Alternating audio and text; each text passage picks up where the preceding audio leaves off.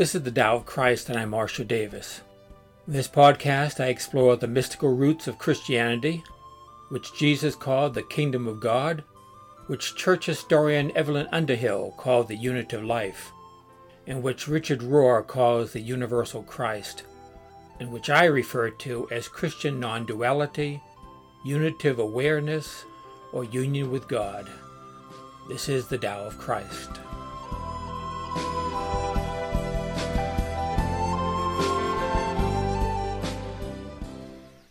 Morning. I am Marshall Davis, and this is another episode of the non dual teachings of Jesus.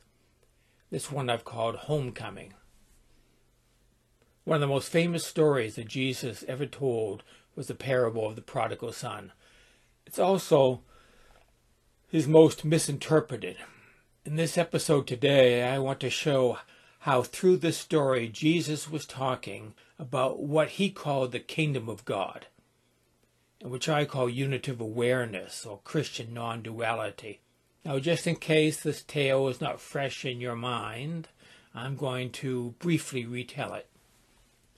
There was a wealthy man who lived in the Middle East who had two sons, and one day his younger son asked for his inheritance, and his father agreed.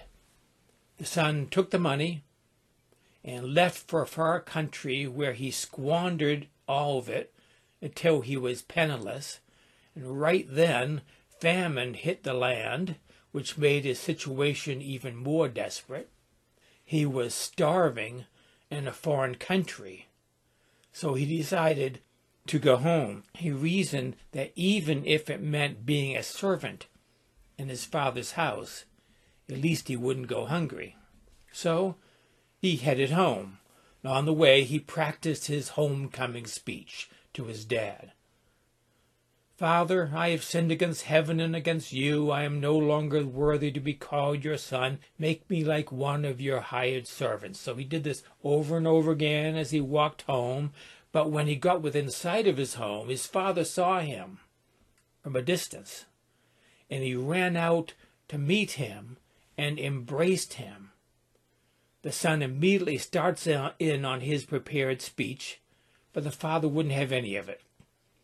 The father said to his servants, Quick, bring the best robe and put it on him. Put a ring on his finger and sandals on his feet. Bring the fatted calf and kill it. Let's have a feast and celebrate. For the son of mine was dead and is alive again. He was lost and is found. So they began to celebrate. But that's not the end of the story. The older son now makes an appearance.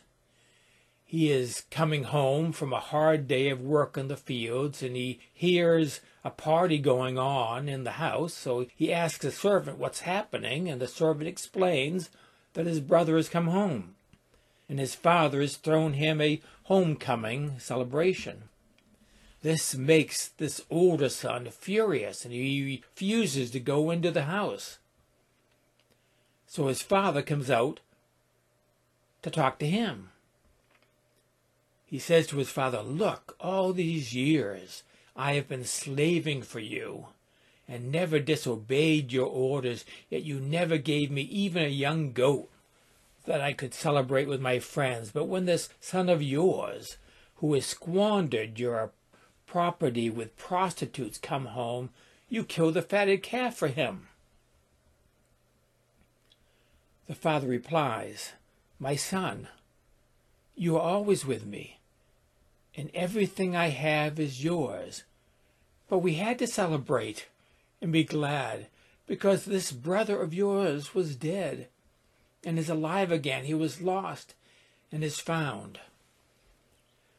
Now, the way this parable is usually interpreted in Christian circles is, is this way that we are sinners who need the forgiveness of our Heavenly Father.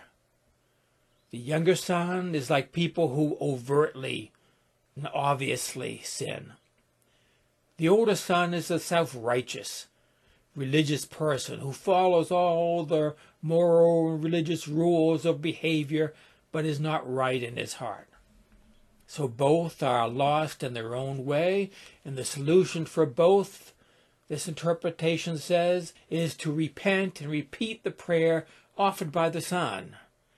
Father, I have sinned against heaven and against you. I am no longer worthy to be called your son. Make me like one of your hired servants. And then the Father God will have mercy on us, forgive us, and welcome us into his eternal kingdom. The organ plays just as I am, and Billy Graham invites sinners to walk down to the front of the stage. Now, does the story that Jesus told support that interpretation? No. In fact, the story teaches exactly the opposite. There is no repentance and forgiveness in this story, much to the chagrin of preachers who wish it was there. The youngest son really doesn't seem to be sorry if you read the story carefully. He just doesn't want to starve to death. And when he begins to recite his prepared sinner's prayer, the father completely dismisses it as unnecessary and irrelevant. The father, who represents God, completely ignores the words of confession and repentance offered by the younger son. There's no need for any forgiveness as far as the father is concerned, which completely undercuts the traditional interpretation of the story. The father speaks and acts in such a way as to communicate that he had always considered the prodigal son. He never held a grudge he always considered him as his son. He was never angry at him. He did not have to be appeased by a well prepared apology, and certainly not with a human sacrifice, as came in later in Christian theology. Instead, he ignores all the groveling and he tells the servants to bring all the symbols of being a son and an heir best robe and a ring on his finger and sandals on his feet and have a party to celebrate the reunion. This leaves this younger son shocked and in amazement. That moment of pure grace and love is the point of the story.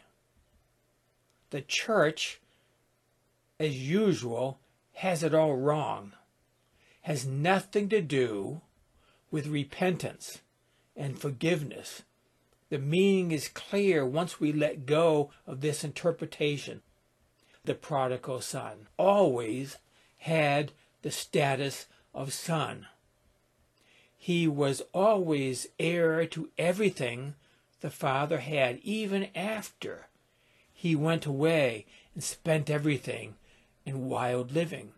The kingdom was always his, and it was impossible for him to lose it, regardless of what he did. So there was no need to plead to be accepted back, no need to become a servant.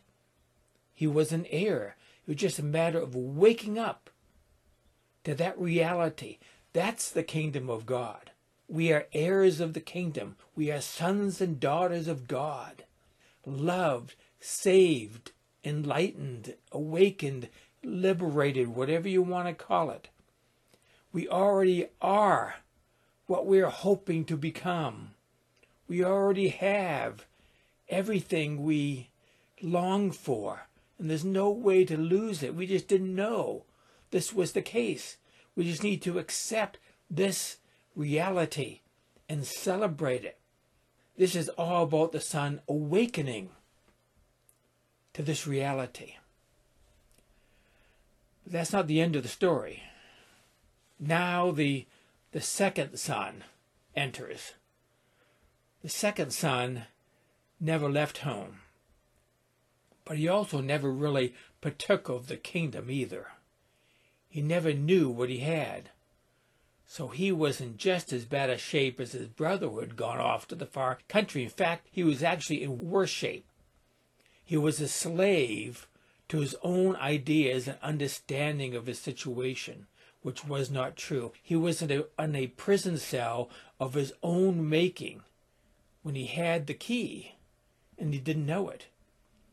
He saw himself as nothing more than a servant in his father's kingdom. We see that in the words that he speaks to his father in his anger. When he says to his father, Look, all these years I have been slaving for you and never disobeyed your orders. Yet you never gave me even a young goat so I could celebrate with my friends. But when the son of yours who has squandered your property with prostitutes comes home, you kill the fatted calf for him. But what this older son was thinking wasn't true. Everything of his father's was always his. He was in bondage to his own ignorance. So his father tries to explain this to him. His father says, My son, you are always with me, and everything I have is yours. But we had to celebrate and be glad because this brother of yours was dead and is alive again. He was lost and is found. The source of this older son's miserable condition of inner suffering was his own unawareness.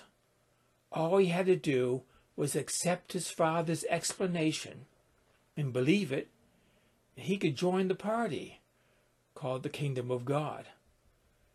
But he didn't do it.